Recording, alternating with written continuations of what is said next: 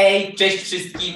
Witamy w kolejnym odcinku naszego podcastu Klasa Atlasa. Jest to drugi odcinek drugiej połowy czwartego sezonu, czyli w sumie 15 odcinek czwartego sezonu. Dzisiaj mamy jeden z tych tak zwanych bardziej technicznych, e, bardziej złożonych tematów. Jest ze mną Ziemowit Gowin. Cześć. Ja nazywam się Mateusz Błaszczyk, a porozmawiamy o temacie, który jest bardzo istotny i który zajmie nam co najmniej dwa odcinki, a więc ten i za dwa odcinki kolejny techniczny, czyli odcinek 15 i 17. A tym tematem jest, uwaga, uwaga, coś, na co ja czekałem sam już od dawna i wiem, że przynajmniej część z Was tak samo, a mianowicie temat wolnej woli.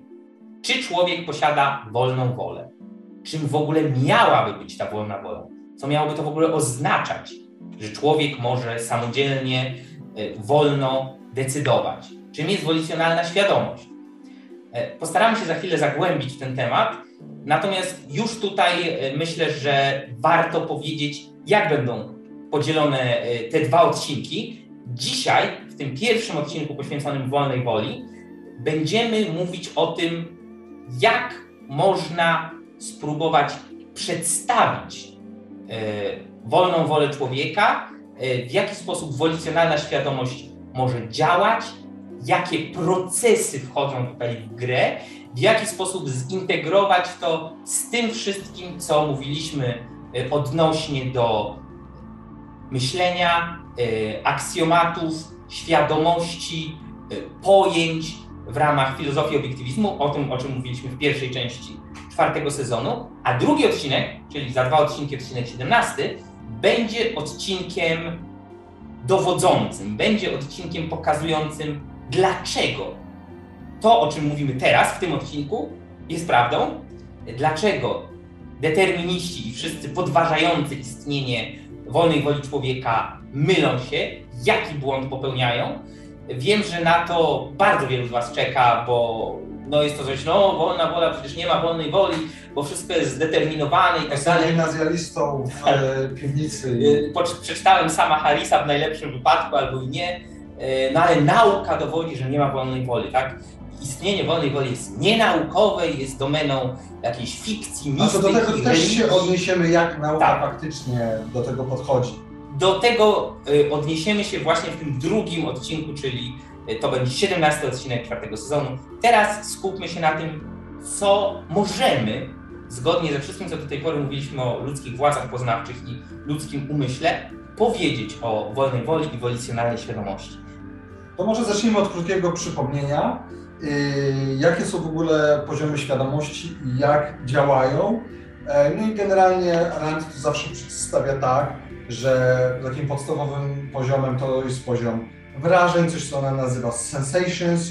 To są um, takie y, wrażenia, to jest to, na co, to jest, co, to jest to, z czego składają się percepcje. Czyli to, co widzimy, czyli jakieś plamy kolorów, czy zbitki dźwięków, y, które już potem nasz umysł integruje w pewną całość i to, jest, i to są jakieś percepty, czyli na przykład to, że słyszę jakiś dźwięk, jakieś postrzeżenia, E, to, że ja widzę jakiś przedmiot, czy że po prostu widzę coś, czyli to, co my widzimy bezpośrednio, to są percepcje. Percepcje czy postrzeżenia i to składa się z wrażeń.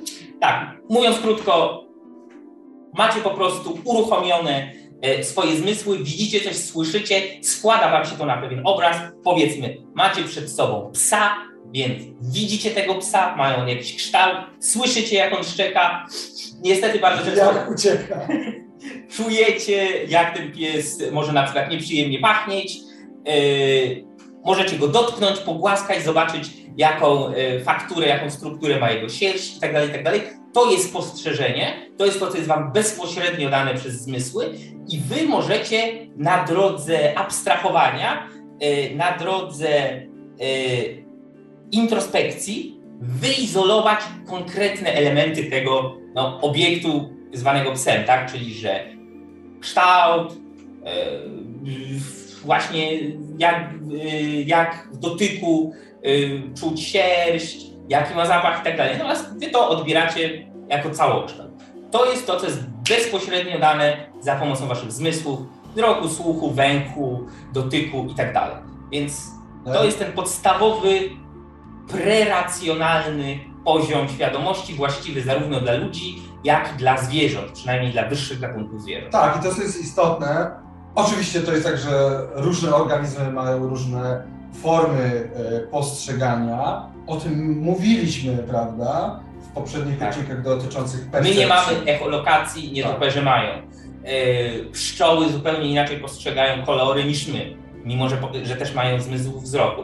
I tak dalej, i tak dalej, i tak dalej. Tak? Bo zawsze postrzeganie jest postrzeganiem jakimś, ma pewną formę. Ma postrzeg- jest postrzeganiem jakimś postrzeganiem czegoś. Oczywiście. Tak? Czyli ma formę i ma przedmiot, który bada. Natomiast te preracjonalne, jak to Mateusz nazwał, poziomy świadomości są automatyczne.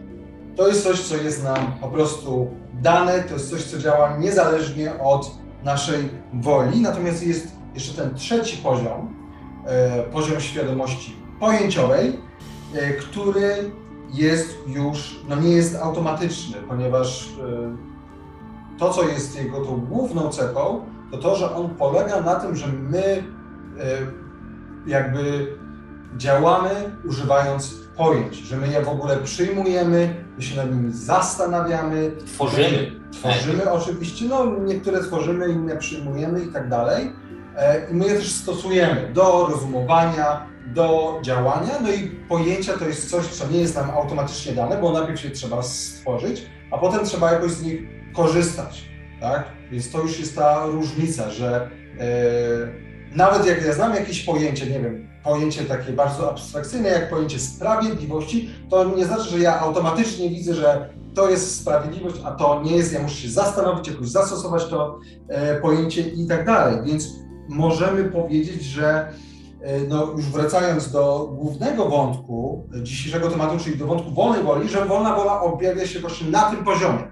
Bo to ja muszę zdecydować, że będę używał jakoś e, pojęć e, tego poziomu świadomości, tej tak zwanej pojęciowej. To jest ten poziom świadomości, który dla człowieka jest e, najważniejszy. E, No i tutaj można, e, e, Rand powiedziała, że myśleć to akt wyboru. Tak, tutaj Rand przez myślenie ma na myśli właśnie ten poziom wiedzy pojęciowej, ten e, wiedzy e, świadomości. Rozum nie działa automatycznie. To jest jedna z takich najważniejszych tez e, u, w, w ogóle w filozofii Rand, czyli to, że my rozumu musimy chcieć używać. Tak, że my go musimy jakoś włączyć, no i po prostu zastanowić się, jak mamy działać. Więc ten poziom wolnej woli właśnie pojawia się na tym poziomie. E, To możemy już przejść do podstaw wolnej woli, wolna wola, a świadomość. Tak, e, świadomość e, i wolna wola w obrębie świadomości, czyli czym jest ta tak zwana wolicjonalna świadomość. Więc warto zacząć od tego, że sama świadomość, to, że człowiek jest czegoś świadomy, tak, czyli to, co mówiliśmy już w odcinku aksjomatach, drugi aksjomat, tak, drugi? Drugi. Drugi. Jest jakaś rzeczywistość, to jest pierwszy aksjomat, jestem jakiś ja, który posiada świadomość i jestem dzięki tej świadomości świadom tego, że coś tam jest. Więc świadomość nie jest yy, statyczna, świadomość yy, nie jest em, jakąś rzeczą, świadomość jest aktywnym procesem, jest czymś, co działa, co pracuje, co funkcjonuje. Więc jest to aktywny proces, a nie pasywne lustro, które odbija rzeczywistość. E, mówiąc inaczej, aby osiągnąć poziom świadomości, ludzkiej świadomości na naszym człowieczym e, poziomie i aby ten poziom utrzymać, e, to musimy zaangażować umysł w serię różnych skoordynowanych działań. Aktywna świadomość, tak jak mówiliśmy, nie jest automatyczna i to, z czym mierzy się świadomość, co odbiera świadomość, przedmiot e, świadomości, czyli rzeczywistość, wszystko wokół nas, każdy obiekt, każda rzecz, wszystko, o czym y, możemy pomyśleć i czym możemy operować w ramach naszej świadomości, po prostu sobie istnieje, tak? Existence exist, rzeczywistość istnieje, ale w magiczny sposób automatycznie nie wlewa nam się y, do umysłu, tak? Nasze zmysły, wzrok, słuch i tak dalej, przekazują nam jakieś spostrzeżenia e, na temat świata, ale to jest tyle, tak? cała reszta, do całej reszty potrzebny jest celowy wysiłek umysłowy człowieka i podjęcie pewnego starania, aby świadomość mogła uchwycić rzeczywistość, bo inaczej mamy po prostu przed sobą chaos nieskoordynowanych, niezhierarchizowanych, e, bezładnych bytów, rzeczy, czegoś. E, I, I, widzimy sobie tego psa, powiedzmy, nawet możemy go widzieć, słyszeć, e, czuć węchem i tak dalej. I tak długo, jak nie spróbujemy pomyśleć, ok, o co chodzi, co to jest, dlaczego pies się rusza, a skała nie, dlaczego ten pies jest podobny do tamtego psa, ale już nie jest y, tak bardzo podobny do tamtego węża albo cokolwiek innego. To wszystko, co pozwala myśleć na tym ciut wyższym poziomie, tym ludzkim poziomie, y, jest już wynikiem aktywnego procesu świadomości, który wymaga wysiłku mózgowego, który wymaga starania. I w najkrótszym podsumowaniu tak można by określić wolną wolę. Czym jest wolna wola? To aktywny proces podejmowania umysłowego wysiłku w celu, nazwijmy to sobie, aktywizowania naszej świadomości, w celu utrzymania tej świadomości w stanie skupienia, o tym jeszcze będziemy mówić, czym jest to skupienie, i yy, zaangażowania tej świadomości do wejścia w interakcję z rzeczywistością na poziomie pojęciowym, konceptualnym. Czyli nie tylko na poziomie coś ja tu widzę, coś słyszę, coś tam szczeka, nie wiem co to jest, tylko na zasadzie ok, widziałem już coś podobnego, to ma podobne cechy do takich rzeczy, które widziałem, a od, odrębne od takich, to jest chyba to, co mogę wrzucić do kategorii pies. Takiego worka pojęciowego, który nazywa pies i w tym momencie coś już wiem, bo wiem, że psy charakteryzują się na przykład tym, e, że mają zazwyczaj cztery łapy, a nie osiem macek jak ośmiornica i tak dalej, i tak dalej, i tak dalej. Można psy wytrenować, e, a na przykład Eee, węża mniej. Węża mniej, tak? Czy jakiegoś tyranozaura, czy innego jakiegoś gigantycznego ślimaka zabójcy. I dzięki temu, co Mateusz teraz powiedział, możemy przejść do tego, co Rand uważała za podstawę wolnej woli. To znaczy, gdzie w ogóle ten proces się zaczyna, bo często się stawia ten problem jako ok, wolna wola, no to jest wtedy, kiedy mam przed sobą jakieś y, dwa możliwe wybory pod względem moralnym, co ja powinienem zrobić czy jestem wolny, żeby wybrać to lub y, tamto. Albo nawet proste wybory, kawa czy herbata. Tak? Na przykład. Y, dla Rand ten poziom, na którym w ogóle dostrzegamy tę podstawę wolnej woli jest o wiele niżej, czy głębiej. I to jest na poziomie tym, co nam nazywa skupienia się, albo inaczej, myśleć lub nie myśleć. To jest ta podstawa wolnej woli, czy ja włączę swoje myślenie, swoje skupienie, czy go nie włączę. I tutaj taka dwie analogie. Jedna to jest e, dotycząca wzroku. E, jeżeli być może znacie takie doświadczenie, bo wydaje mi się, że nie każdy to zna, że wzrok jest taki nieskupiony, jest rozmyty. I my możemy y, się skupić i sprawić, że nagle będziemy widzieć, y, te oczy przestaną się nam rozjeżdżać, wrócą na swoje właściwe miejsce i będziemy już wtedy skupieni, widzieli wyraźnie. Więc to jest przykład takiej analogii, tak? Czy myśleć, czy nie myśleć, to znaczy skupić się na patrzeniu na rzeczywistość, tak jak to Mateusz przed chwilą e, opisał, czy nie. E, albo spójrzmy nawet na kamerę, która w tej chwili nas e, rejestruje. Albo może być skoncentrowana, sfokusowana na nas, będziemy wyraźni, tak. albo będziemy rozmyć, będziemy jakąś plamą, której mam bardzo... nadzieję, że tak nie będzie, której będziecie plamę widzieć na YouTubie. Tak, czyli to e, skupienie byłoby jako takie dostrajanie tak. kamery, żeby uchwycić ostrość. A drugi przykład, już taki bardziej związany z myśleniem faktycznie, jesteśmy na wykładzie i ktoś zanudza strasznie, nie wiem, gada o wolnej woli. I my sobie tak leżymy, leżymy, znaczy siedzimy tak oparci i tak tam to wszystko przepływa, w sumie nie wiemy do końca, co się dzieje. I tak mija ten wykład, w sumie nie myślimy szczególnie o niczym. I nagle, nie wiem, jest jakiś huk, ktoś przewrócił krzesło, my się podrywamy i znowu się skupiamy. Albo nagle ten profesor, żeby obudzić studentów, nie wiem, robi jakąś dziwną rzecz, wali pięścią w stół i ja nagle się skupiam. Czyli ten stan nieskupienia z kolei to byłby takie, no bo to nie jest tak, że od razu antycypuję jakieś wątpliwości. To nie jest tak, że my możemy sobie tak po prostu wyłączyć myślenie zupełnie, tylko chodzi o to, że możemy być w takim stanie takiego dryfowania mentalnego. Zaraz będziemy o tym mówić, bo są różne Zaraz poziomy skupienia. Albo nie braku skupienia. No właśnie, no to kiedy już, skoro już tak ogólnie opisaliśmy, czym jest skupienie, no to Mateusz, jakie są rodzaje tego skupienia, jak możemy to lepiej opisać? Y, No więc tak, pamiętajmy, że to skupienie, po pierwsze, jest to tłumaczenie angielskiego pojęcia używanego przez Rand, czyli focus, to focus on something y, i można to oddać jako skupienie, można to oddać jako skoncentrowanie, koncentrację na czymś. Y, Pamiętajmy, że jest to coś ciut innego niż taka bardzo potoczna bar- bardzo potoczne rozumienie tego słowa, ponieważ skupienie, o ów fokus, nie musi oznaczać myślenia tylko i wyłącznie o jednej rzeczy. To nie o to chodzi. Nie chodzi o to, że ja się skupiam bardzo konkretnie tylko na mojej szklance. Jestem w 100% skupiony, żeby określić, ile ona ma w tej chwili wody, a ile już nie. Chociaż oczywiście może w ten sposób to wyglądać, ale skupienie w tym y, znaczeniu y, w filozofii obiektywizmu ma szersze znaczenie. Oznacza stan umysłu zorientowanego na jakiś cel.